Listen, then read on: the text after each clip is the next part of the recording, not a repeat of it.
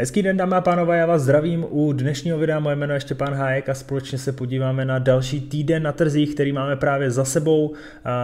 jaké zásadní události proběhly, co hýbalo finančními trhy a co jimi bude hýbat ten následující týden jaké události nás samozřejmě čekají.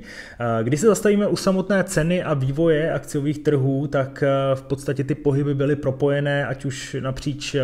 třídami aktiv, takže ať už dluhopisy, akciové indexy nebo americký dolar, tak se hýbaly víceméně podobným směrem, respektive inverzně v některých případech samozřejmě. No a bylo to způsobeno v podstatě ani ne zas tak nějakým výrazným fundamentálním katalyzátorem, ale spíše nějakými technickými faktory. Já se k tomu hned dostanu a můžeme rovnou tedy přejít na index S&P 500, kde když se podíváme na samotnou cenu a, a to a tu cenu, jak se vyvíjela v čase, tak eh, vidíme, že v podstatě úroveň 3900 a bylo to už v minulosti několikrát otestováno, tady jsme měli několik silných odmítnutí eh, té ceny 3900 a v podstatě následoval nějaký pohyb na druhou stranu. No a když se podíváme na to, eh, a já jsem tady upozorňoval na tu úroveň 3900 v tom minulém videu a skutečně se ukázalo, že to je jedna z těch nejsilnějších úroveň, kterou může akciový index, index S&P 500 nabídnout. A vidíme, že ta cena tady chvíli tancovala nad 3900, eh, potom tedy přiš, došlo eh, k nějakému rychlému průrazu a krátkodobému růstu, který vidíme v podstatě za ty poslední tři seance toho minulého týdne. Eh, když se podíváme, tak podobná situace nastala tady kolem úrovně 3000 700, také v podstatě několik testů, rychlý průraz a krátkodobý růst nahoru. Uvidíme, na jak dlouho samozřejmě tady ta dynamika tam na těch trzích zůstane. Já osobně bych se tady zastavil přímo nad tím důvodem té rally, který bychom pravděpodobně mohli najít asi v některých lehce fundamentálních aspektech, jako například pokles amerického dolaru, byl tam, byl tam v podstatě poměrně dost výrazný propad například na ceně rop, s ropou a některými dalšími energetickými komoditami, což samozřejmě trochu stáhlo tu tíhu z ramen evropských akciových indexů především samozřejmě, ale také se to projevilo na ty další riziková aktiva. Ale z mého pohledu je to především o nějakých technikálích, ať už nějaké krátkodobé přeprodanosti na těch akciových indexech, indexech vidíme, jaký jsme tady měli poměrně masivní propad eh, na, na S&P a v podstatě z ostatních akciových indexech především také. A samozřejmě eh, ten positioning eh, velkých investorů se také poměrně výrazně změnil a naklonil spíše na tu stranu eh, negativní. Takže tohle to všechno eh, víceméně se tak nějak spojilo a mm, vyústilo v ten krátkodobý růst. Uvidíme samozřejmě může eh, pokračovat, ale z pohledu nějakých valuací a, a té sezonality, ve které se aktuálně teď nacházíme, že jsme sezóně v tom nejhorším období, měsíc září, říjen a podle valuací nenaceňujeme ten makrodrop, který pravděpodobně může přijít eh, z té eh, extrémně vysoké inflace, která je na 40 letých maximech a stalo se tak pokaždé, že ty valuace se poměrně dost smrštily právě v důsledku té vysoké eh, inflace, což mělo samozřejmě dopad na chování spotřebitelů a tak dále. No a samozřejmě to PE, ať už se tedy teď dostalo na ty nižší úrovně, není na té 18, ale trailing PE v podstatě v závislosti na nějakých budoucích ziscích je stále poměrně vysoko. Což by opodstatňovalo nějaký spíše case pokračování těch, eh, toho streče těch, eh, těch valuací a, a eh, samozřejmě těch cen akcí, s přihlédnutím především na to, co stojí za tady tím růstem a fundamentálně, jak říkám, ne, nenašli bychom tam vůbec nic. Ale zase musím připomenout, že tady, ten, tady to dno, nebo respektive formování tady toho krátkodobého dna, také mu nejdříve předcházely nějaké technické faktory a potom vylepšení nějakého fundamentu. A nesmíme zapomínat, že příští týden máme před sebou zveřejnění americké inflace, která může být krátkodobě hodně zajímavá, Zase bych očekával, že Jerome Powell přijde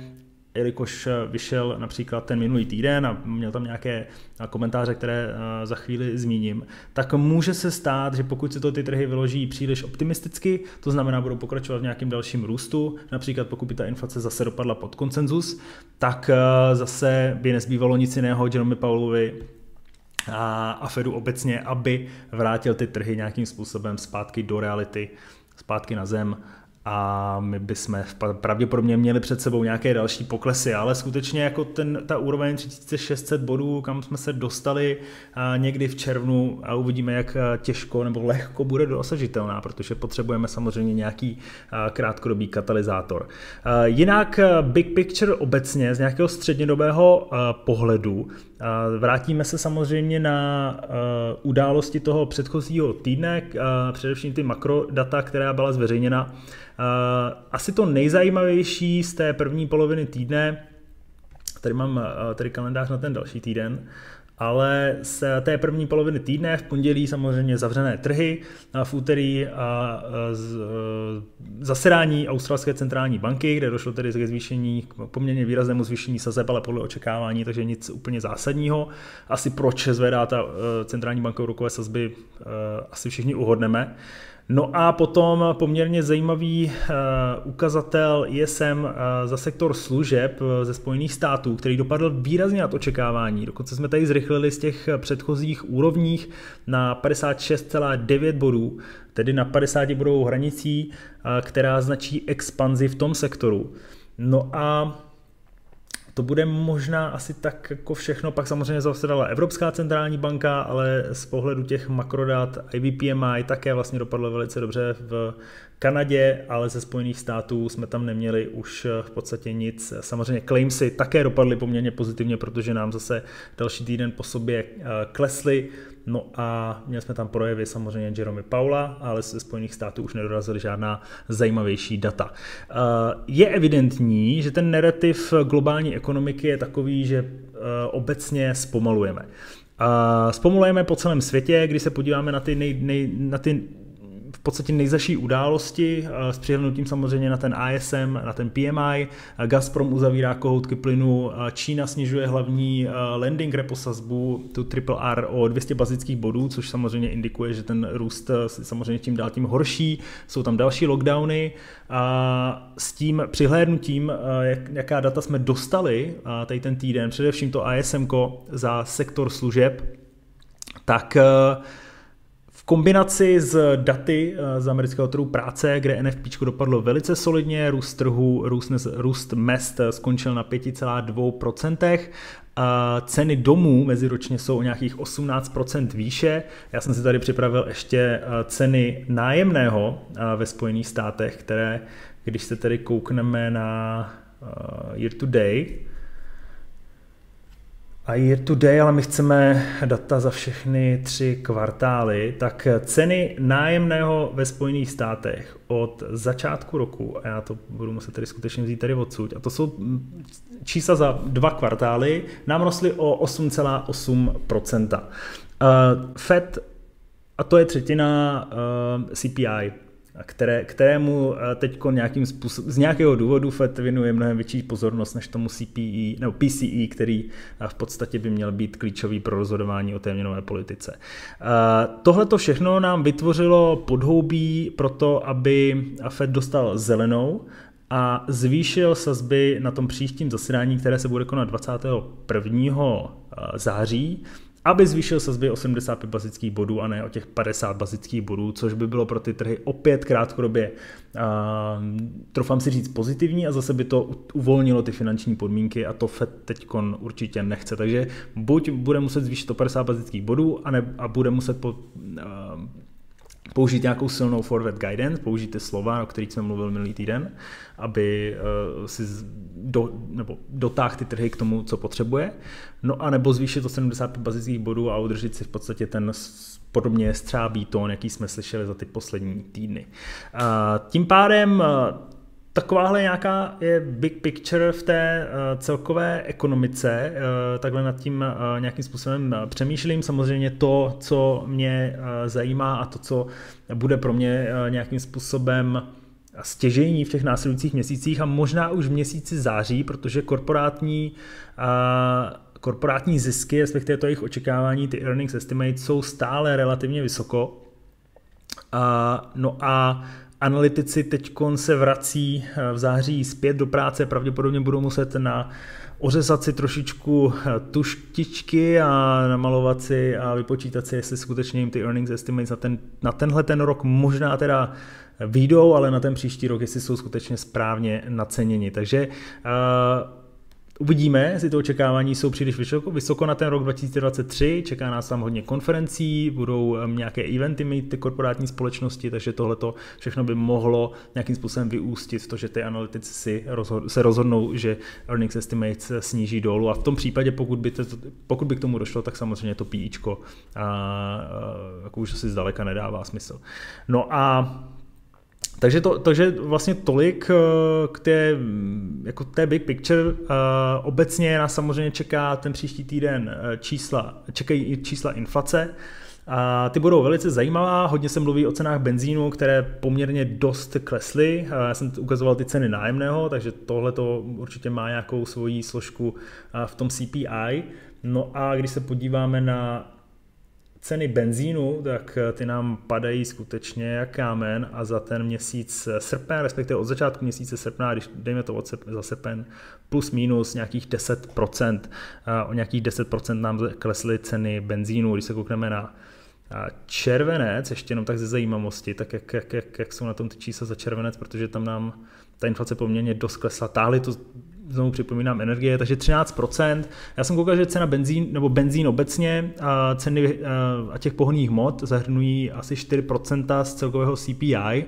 Uvidíme, jak to tam bude, jak to, jakou to tam se hraje roli tady to. Samozřejmě ty energie nám klesají napříč ve Spojených státech, takže tohle zase může trochu pozitivně překvapit ten konsenzus. No a když se podíváme možná, jako co se očekává, i když tady to ještě nebude, tak Eh, no asi to necháme být. Samozřejmě ta myšlenka je jednoduchá, to nějaké, bude nějaké očekávání těchto těch analytiků a buď to dopadne nát nebo pot a samozřejmě ten trh bude následně podle toho nějakým způsobem reagovat. Což mě přivádí k Jeremy Paulovi, který měl projev eh, minulý týden, a myslím, že to bylo ve čtvrtek, ten projev nebyl úplně nějakým způsobem zásadní, bylo to Q&A, Q&A, už jsem z těch earnings estimates, to je hrozně Eček, takže jakoby musím tam nějaké Ačko. No a podle těch earnings, eh, teda eh, podle toho Q&A, které proběhlo, tak eh, bylo tam pár poměrně zajímavých nějakých bodů, kterými, kterých, které zmínil Jeremy Powell. A bylo poměrně zajímavé, že s celou inflaci svedl na pandemii. Um, svedl to samozřejmě na ten shift poptávky ze služeb do zboží. Toho zboží bylo samozřejmě nedostatek, pak byla eh, uměle vyšponovaná poptávka. Eh, výpadek samozřejmě krátkodobí nabídky. Pandemie může podle něj samozřejmě i za to, že vyústěním všech těch fiskálních stimulů je vel, extrémně utažený trh práce a růst samozřejmě mest. Žádná zmínka nebyla o kvantitativním uvolňováním a že by nabídka peněz, respektive její růst měl nějakým způsobem eh, dopad na inflaci, eh, takže tady si ne, nenasypali ten popel na hlavu a co bylo poměrně zajímavé, tak nechtějí opakovat Volkra, nechtějí uh, několikrát uh, se pokoušet neúspěšně o stabilizaci inflaci a, a to, aby nějakým důsledkem toho bylo, uh, že ty inflační očekávání, respektive ta inflace, kterou by občané a my všichni jsme nějakým způsobem uznali jako normál, je vysoká inflace. Takže to, takovouhle chybu nechtějí opakovat, tom tím pádem zakončil ten jeho projev tím, že jsou poměrně pevně odhodláni k tomu dotáhnout tu práci do konce a skutečně snížit tu inflaci na 2%. Takže uvidíme, jak tohle to dopadne. Když se koukneme na očekávání sazeb, tak vidíme, že 86% naceňujeme zvýšení sazeb 80 bazických bodů, takže cokoliv jiného bude hodně velké překvapení, ale ty eh, pravděpodobnosti se tady můžou eh, skutečně ještě během toho příštího týdne poměrně dost změnit. No a uh, hodně samozřejmě na tom, uh, jak se budou měnit ty pravděpodobnosti, se hraje právě inflace, která bude zveřejněná ve Spojených státech uh, příští týden. Takže tolik uh, v podstatě vývoj na tom S&Pčku. Uh, já osobně, jak jsem tady říkal minulý týden, že očekávám nějakou jako konsolidační, nějaký konsolidační pohyb dolů, tak mi to vydrželo asi dvě seance. A potom jsme to snapli teda na druhou stranu, aktuálně testujeme 50 denní klouzový průměr z druhé strany, 100 denní klouzový průměr jsme víceméně prorazili, uvidíme, jestli nad ním, nad ním v ten pátek uzavřeme nebo ne. A ono to není zase tak nějak asi zásadní pro ten trh za ty poslední za ty poslední měsíce, ale stále to určitě bude jako extrémně, extrémně sledovaná úroveň, ať už ten 100 denní nebo 50 denní klouzák, my se dostaneme na něj, tak už jako existují nějaký kvantitativní fondy, které na základě toho už tam začínají posílat peníze, takže zase by tam byly nějaký fresh money, který by ten trh možná mohli krátkodobě stimulovat. Ale dlouho, z nějakého střednědobého pohledu do, do těch rizik, které tam teď jsou, jako z pohledu té inflace a toho, jak si ten trh to, to vyloží, tak není tady úplně asi nějaká, nějaká jistota, ať už samozřejmě určitě ne na základě nějakých technických jako, in, ukazatelů jako, nebo supportu a rezistencí. Když můžeme se podívat na,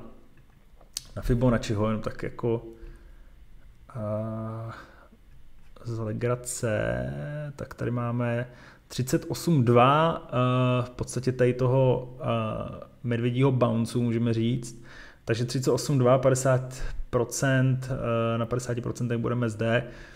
tak jako možná pro někoho tady to může být zajímavé, proto vlastně spekulovat si na to, že ten trh bude pokračovat v tom bear marketu, protože samozřejmě to nebude nějaká jako rovná čára dolů, vždycky to je samozřejmě kolísavost, volatilita nahoru dolů, takže ten trh jako nikdy neudělá v podstatě přesnou čáru dolů. A čím naopak silnější je ten, ten, ten propad, tak tím silnější může být v podstatě ten protipohyb. A Můžeme se podívat do historie do roku 2000, od roku 2008 nebo od roku 2000 těch bar marketů, respektive těch bar market rally bylo několik a prostě průměrná velikost toho, toho a té bear market rally je kolem nějakých 16 až 19% jo, dokonce i nad 21% jsme se dostali jednou. Takže um, Není to nic neobvyklého a určitě bych počítal s tím, že to může přijít, a, ale aby jsme tady měli potvrzený ten bear market, tak samozřejmě potřebujeme nižší low, než jsme vytvořili tady těch 3600. A, když se podíváme na evropské akcie, tak tam ta situace byla také poměrně zajímavá a to především z toho důvodu, že zasedala Evropská centrální banka, a když se podíváme, tak zjistíme, že došlo eh, ke zvýšení sazeb o 75 bazických bodů. Zasedali jsme ve středu, pokud se nepletu. Vidíme, že jsme se dostali, tady máme overnight rate na 30,25 a máme tady tu základní úrokovou sazbu. Ta se dostala na 1,25%, eh, dostáváme se velmi blízko úrovním, které eh, bankéři z Evropské centrální banky nazývají eh, restriktivní, mělo by to být někde nad dvěmi procenty. Tady se asi nabízí otázka, nakolik to potenciálně možná může být přehnané. Ono ECB potvrdila ten svůj jestřábý tón z Jackson Hall, kde v podstatě skutečně všichni se naklonili k té pravděpodobnosti, že může dojít ke zvýšení sazeb o těch 75 bazických bodů, což nakonec se tedy skutečně stalo. A je vidět, nebo ta reakce toho trhu ukazovala, že to bylo víceméně očekávané, takže nic, co by bylo nějakým způsobem výrazné překvapení. Nicméně, co je asi největším rizikem pro Evropskou centrální banku, sama to zmínila, tak je to inflační očekávání, protože kvůli té energetické krizi, kterou si teď Evropa asi s největší pravděpodobností projde a pravděpodobně si s ní, pravděpodobně si tou krizí už teď prochází, tak je tam skutečně hodně rizik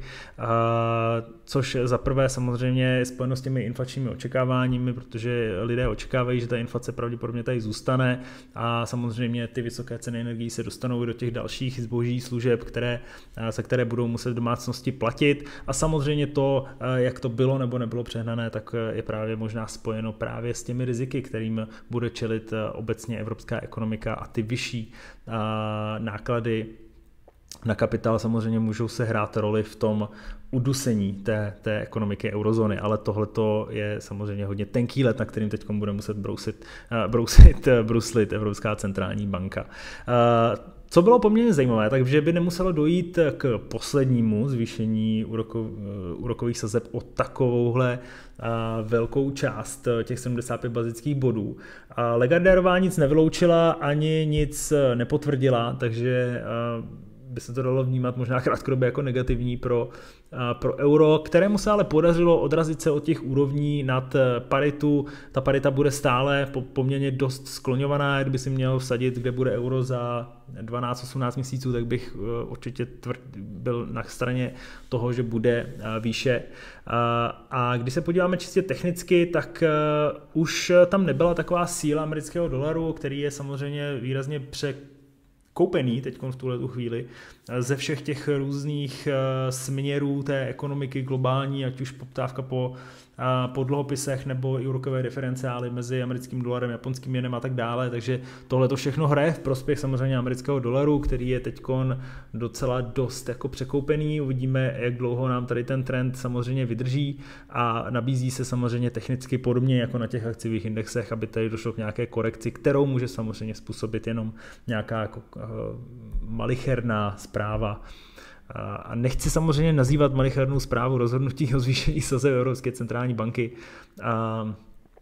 ale samozřejmě nějaké doprovodné komentáře v těch dalších měsících tady můžou být určitě zajímavé. Ani slovo nepadlo o kvantitativním, kvantitativním utahováním, nebo nějaké slova padly, ale nebylo to asi nic úplně klíčového pro ten trh. Když se podívám na eurodolar, tak technicky mě tady, kolik to máme, co to máme za cenu, zaujala eh, tady ta úroveň kolem 1.015, 1.015 eh, a do toho longu potenciálně 1.0 a 15, 1.0015, takže jako no, kolem parity jsme trošičku, jako 15 pipů nad paritou. A, což v podstatě odráží nějak to moje očekávání, že bychom tady mohli a, pokračovat v nějakým bočním trendu, protože teď skutečně ten trh, pokud teda nebude, nebudou evropský nebo akciový indexy obecně nějakým způsobem strně padat, tak ta poptávka po americkém dolaru asi nebude nějak extrémně sílit. Na druhou stranu euro nedostalo zas takový boost, který by potřebovalo, protože a to utahování měnové politiky jde v podstatě stejným tempem a možná ještě rychleji právě ve Spojených státech, takže euro zase jako, kdyby, po, kdyby Evropská centrální banka přišla s nějakým silnějším forward guidance, tak bych možná byl i na straně na té straně, že by euro tady mohlo na základě toho nějakým způsobem korigovat ty ztráty, ale zatím to tam úplně ne, nevidím ale můžeme, eh, samozřejmě se tam může stát cokoliv, jo, ale eh, já bych si typnul, že tady můžeme klidně eh, v podstatě té, v té range vydržet ještě klidně ten další týden, uvidíme, jak, s čím přijde inflace a Fed, tam, že to je skutečně spousta neznámých. Takže tolik zasedání Evropské centrální banky. Co bylo především zajímavé, mluvil jsem o tom na začátku, tak byly energie znovu a zase a euro se, teda pardon, euro, americká ropa VTI a obecně ropa zažila poměrně výrazný propad. Bylo to, pokud se nepletu, ve středu, když si nám ten denní graf, tak zjistím, že, že ropa nám klesla asi o nějakých 5-6% za tu jednu seanci. Já jsem tam otevřel vlastně nějakou krátkou pozici na 81,70, zavřel jsem to na 85, nebo zavřelo se mi to samo na 85. Uh, nemám úplně nějaký silný názor, vidíme, že ten propad byl o více jak 6%, nemám úplně nějaký silný názor na to, kam by teď měla ropa jít, protože uh, tam jsou ty argumenty ať už na jednu nebo na druhou stranu.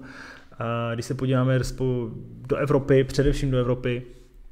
tak eh, Spojené, uh, Spojené království přišlo se zprávou, respektive nová premiérka, uh, s cenovými stropami za složenky za energii. Typická domácnost by neměla platit více jak 2,5 tisíce liber za rok v součtu obou dvou let, které budou teď následovat a které pravděpodobně budou definovat vyšší ceny právě za energie pro domácnosti. Tohle to bude velká díra do toho fiskálního rozpočtu, zase to jsou stimuly, které se přibližují těm úrovním, na kterým jsme byli během té pandemie a těžko nějakým způsobem tady nevidět asi případný katalyzátor pro další inflaci. Samozřejmě ani nemluvím o nějakých dopadech na um, Eh, na, na výnosy na dluhopisové trhy, což samozřejmě může být jako dost jako dlouhodobější problém. A, takže ropa a, a obecně ta situace v energetice, eh, ať už vlastně blackouty v Kalifornii, a, kde měli vlastně za jeden den největší spotřebu energie v historii vůbec, takže tohle to určitě není žádná pozitivní zpráva. Putin hrozí Evropě, že ji unechá zmrznout, pokud zavede Evropská komise cenové stropy na ruské energie nebo na dovoz ruských energií. Takže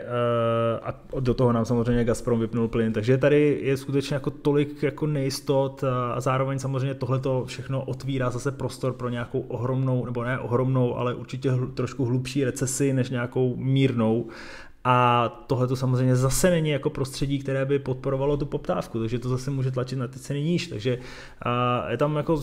jo, a to je plyn a to je samozřejmě ropa, kterou my si tady můžeme zaobchodovat, ten plyn americký, ten, ten asi bude nějakým způsobem korelovat, ale nebude tam ta korelace tak výrazná. Takže tohle je dost jako složitý uh, trade, a na té ropě já osobně jsem, jsem využil toho, že mi ta reakce přišla v podstatě na ty fundamenty, které přišly, nebo zprávy víceméně přehnaná,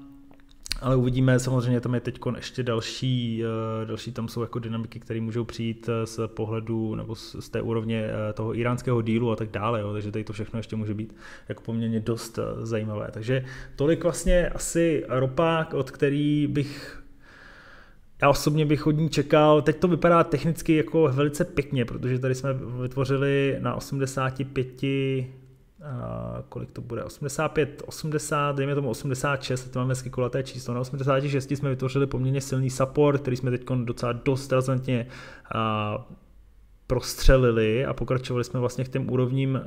zpátky. Teď vlastně na pullback by to naznačovalo, že bychom mohli jít níže. Zase pokud bychom to prorazili, tak tady by uh, mohl, no, mohl se vytvořit v podstatě nějaká příležitost k nějaké, nějaké znovu testu vlastně té 86 a pokračování v růstu nahoru. Takže uh, jako furt ten sektor je extrémně podinvestovaný. Když koukám na energie, a ať už to je ropa, nebo to může být nadgas, tak já jsem tady minulé video mluvil o nějakých společnostech, ať už Philips 66, takže PSX, a Apache, Tellurian, takže tady asi pokud někdo to bude zajímat, tak se koukne na to video z toho příštího týdne, což jsou samozřejmě nějaké možnosti, jak zahrát právě tu energetickou krizi. Ono ropné společnosti a společnosti v sektoru služeb nebo ropných služeb, tak jsou stále poměrně dost dobře naceněny a pokud ropa spadne na 50 dolarů, tak ty společnosti furt budou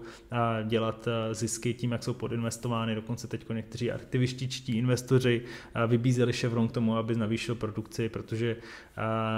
dokáže v podstatě i, i, i za ty nižší ceny být poměrně dost rentabilní a samozřejmě splácet ty svoje ohromné dluhy a tak dále a tak dále. Jo. Takže co tady v tom případě jako samozřejmě zahrát, tak když se podíváme na to, na ten shift spotřebitelů, jak o něm mluvil Jeremy Powell, z těch eh, služeb do zboží a teď zase zpět ze zboží do služeb, tak eh, jaké služby chcete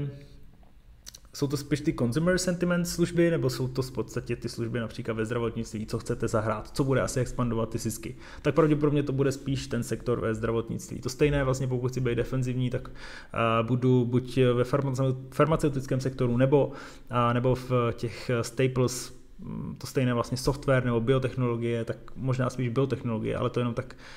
vařím z vody, přemýšlím. Takže určitě jakoby bych nad tím energetickým sektorem možná přemýšlel i v jiných souvislostech, než se snažit jako zaspekulovat a trefit, kam bude cena ropy, protože a to možná jako nebude ten správný, to správné rozhodnutí. Jo, takže tolik cena, cena, cena ropy a ty energie, kde prostě ten risk reward se vylepšuje v podstatě s příchodem zimy, pro ty investice. A, no a pak tam jsou samozřejmě společnosti, které uh, můžou ještě dost těžit, uh, především tedy společnosti uh, z obnovitelných zdrojů, uh,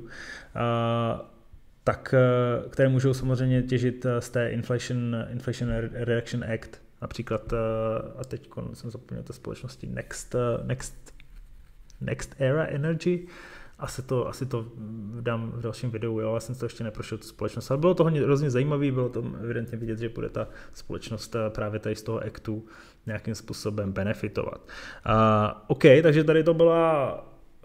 Tady to byly energie, a když se podíváme ještě v rychlosti na VIX, tak ten máme na 25, takže žádné, žádné, žádný extrémní optimismus ani negativismus tam cítit není. No a o čem já bych chtěl ještě mluvit, tak je, s, uh, tak je spojení společnosti CVS Health a Signify Health, a což je 8 miliardový deal. A já osobně jsem se na to podíval z toho důvodu, protože CVS tím, jak rostlo a ty ostatní akcie nám klesají, tak se dostalo na první pozici procentuální vlastně v mém portfoliu. A já osobně furt bych od CVS očekával, že udělá letos ty all time high, protože je to, antiinflační, je to vlastně takový antiinflační call. A v podstatě ta společnost má ohromnou racing power, dokáže to přenášet na toho konečného spotřebitele. No a samozřejmě tím, jak jsem už inovovali ten svůj základní business model, Eh, z lékáren do nějakého integrovaného poskytovatele zdravotních služeb, tak právě ta akvizice Signify Health eh, dává docela smysl. Protože uh, Signify Health co dělá, tak uh, když dáme v podstatě jejich stránky, aby jsme si tady udělali alespoň nějaký obrázek o tom, jak ta společnost vypadá. Ten deal neproběhl úplně lehce. Eh, hodně velkým adeptem nebo hodně velkým favoritem na, na tady tu akvizici byl Amazon, ale CVS to nakonec vyhrálo, ještě tam byl Unihealth, takže uh, byl tam skutečně boj o tady tu společnost a není se úplně čemu divit, protože CVS získá nějakých 10 tisíc eh, doktorů, získá, bude moct koordinovat zdravotní péči milionů Američanů. Ta společnost Signify je zajímavá v tom, že je to vlastně analyticko-technologická platforma, kdy přijde domů doktor a spojí pacienta s dalšími službami přes iPod, který má vlastně každý doma. Takže oni spolupracují s nějakými licencovanými lékaři, ty fungují v podstatě jako nějaký Uber driver nebo Uber řidič No a e, samozřejmě CVS tady, tady, toho, e, tady, tím, nebo tady tou akvizicí e, zapojuje další skládanku nějak do té celkové picture, které, kterou si ona chce vytvořit vlastně v tom zdravotnickém segmentu. CVS chce dál expandovat do té primární péče, což jsou ti praktičtí lékaři, a už mají v plánu a mají to v podstatě někde už i rozjeté, co jsou ty ordinace vedle těch svých lékáren. Signify je hrozně zajímavé v tom, že vyrostlo za posledních pět let z 300 tisíc uživatelů na 2,5 milionů uživatelů a CVS by tady v tom mělo profitovat právě v tom, že spojí pacienty s těmi dalšími služby, které nabízí, a což by potenciálně mohlo vytvořit i tu lepší cenu pro ty pacienty. Takže tohleto deal, který by měl tedy proběhnout za 30 dolarů 50 centů za akci, jak říkám, byl tam poměrně boj o to, kdo tu akvizici vyhraje, což způsobilo poměrně výraznou volatilitu už v podstatě před tím, než vůbec ta akvizice vyšla najevo a uh, skutečně ta cena skákala, takže bylo jasné, že ta akvizice pravděpodobně prohra, uh, projde, tak uvidíme, jaký to bude mít dopad na uh, dlouhodobý, nějakou dlouhodobou ziskovost samozřejmě uh, CVS. Uh, když se podíváme na ty události, které nás čekají příští týden, tak uh, samozřejmě uh, tím naprosto klíčovým udál, tou klíčovou událostí číslo jedna je ameri- zveřejnění americké inflace. To bude zveřejněno v úterý a my proto my budeme pro vás určitě připravovat nějaký živý komentář. A jinak eh, tam budeme mít eh, v pondělí zveřejnění HDP z Británie, v úterý tam budeme mít ještě nějaké, dat, nějaká data ze zemí eurozóny, máme tady nějakou nezaměstnanost Itálie, ZEF ekonomický index, indikátor, také může určitě způsobit nějakou volatilitu, bude tam mít data z britského trhu práce, Potom inflace z Británie, PPI e, ze Spojených států, zásoby ropy, ve čtvrtek data z australského trhu práce, data z maloobchodu ze Spojených států, Empire State Manufacturing Index, Philly Fed Manufacturing Index, takže to je zase, jestli nám to nějakým způsobem dopadne jako extrémně dobře, tak to bude určitě zase další zelená profet, aby šel o těch 75 bazických bodů. No a v pátek nám to uzavře CPI, revize CPI z zemí eurozóny, no a máme tady nějaký spotřebitelský sentiment ze Spojených států. Takže tolik, co se týká těch událostí na příští týden. Samozřejmě, pokud se vám to video líbilo, nebo se vám líbí další videa, které dáváme k nám na web, tak, nebo na YouTube, tak nám nezapomeňte dát like a odběr, aby jsme, jsme ty videa mohli šířit dál. No a já se budu těšit zase příští týden u dalšího videa. Na viděnou.